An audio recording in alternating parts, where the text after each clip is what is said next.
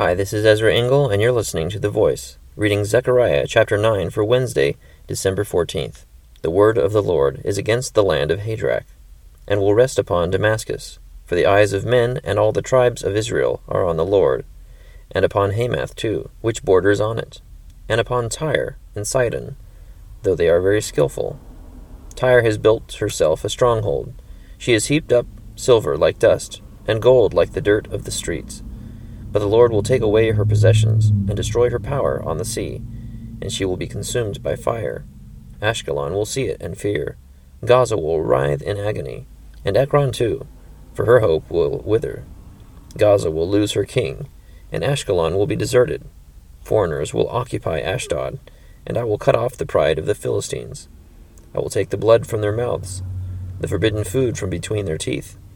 Those who are left will belong to our God and become leaders in Judah, and Ekron will be like the Jebusites. But I will defend my house against marauding forces. Never again will an oppressor overrun my people. For now I am keeping watch. Rejoice greatly, O daughter of Zion. Shout, daughter of Jerusalem. See, your king comes to you, righteous and having salvation, gentle and riding on a donkey, on a colt, the foal of a donkey.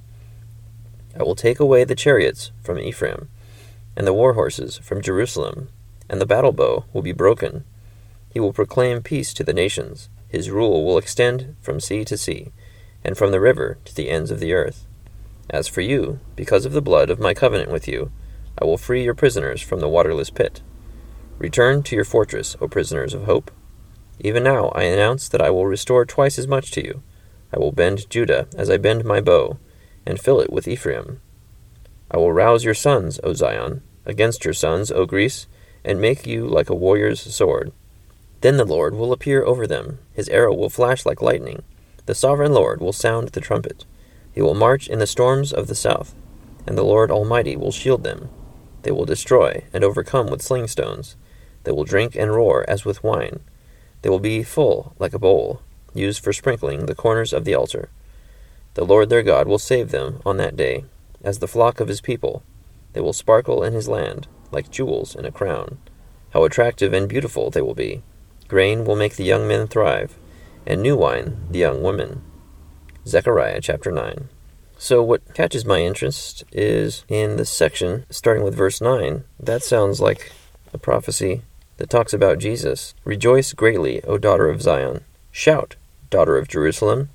See, your king comes to you, righteous and having salvation gentle, and riding on a donkey, on a colt, the foal of a donkey. Because Jesus did enter Jerusalem with such welcome celebration, riding on a donkey, colt, the foal of a donkey. Thank you for listening to The Voice.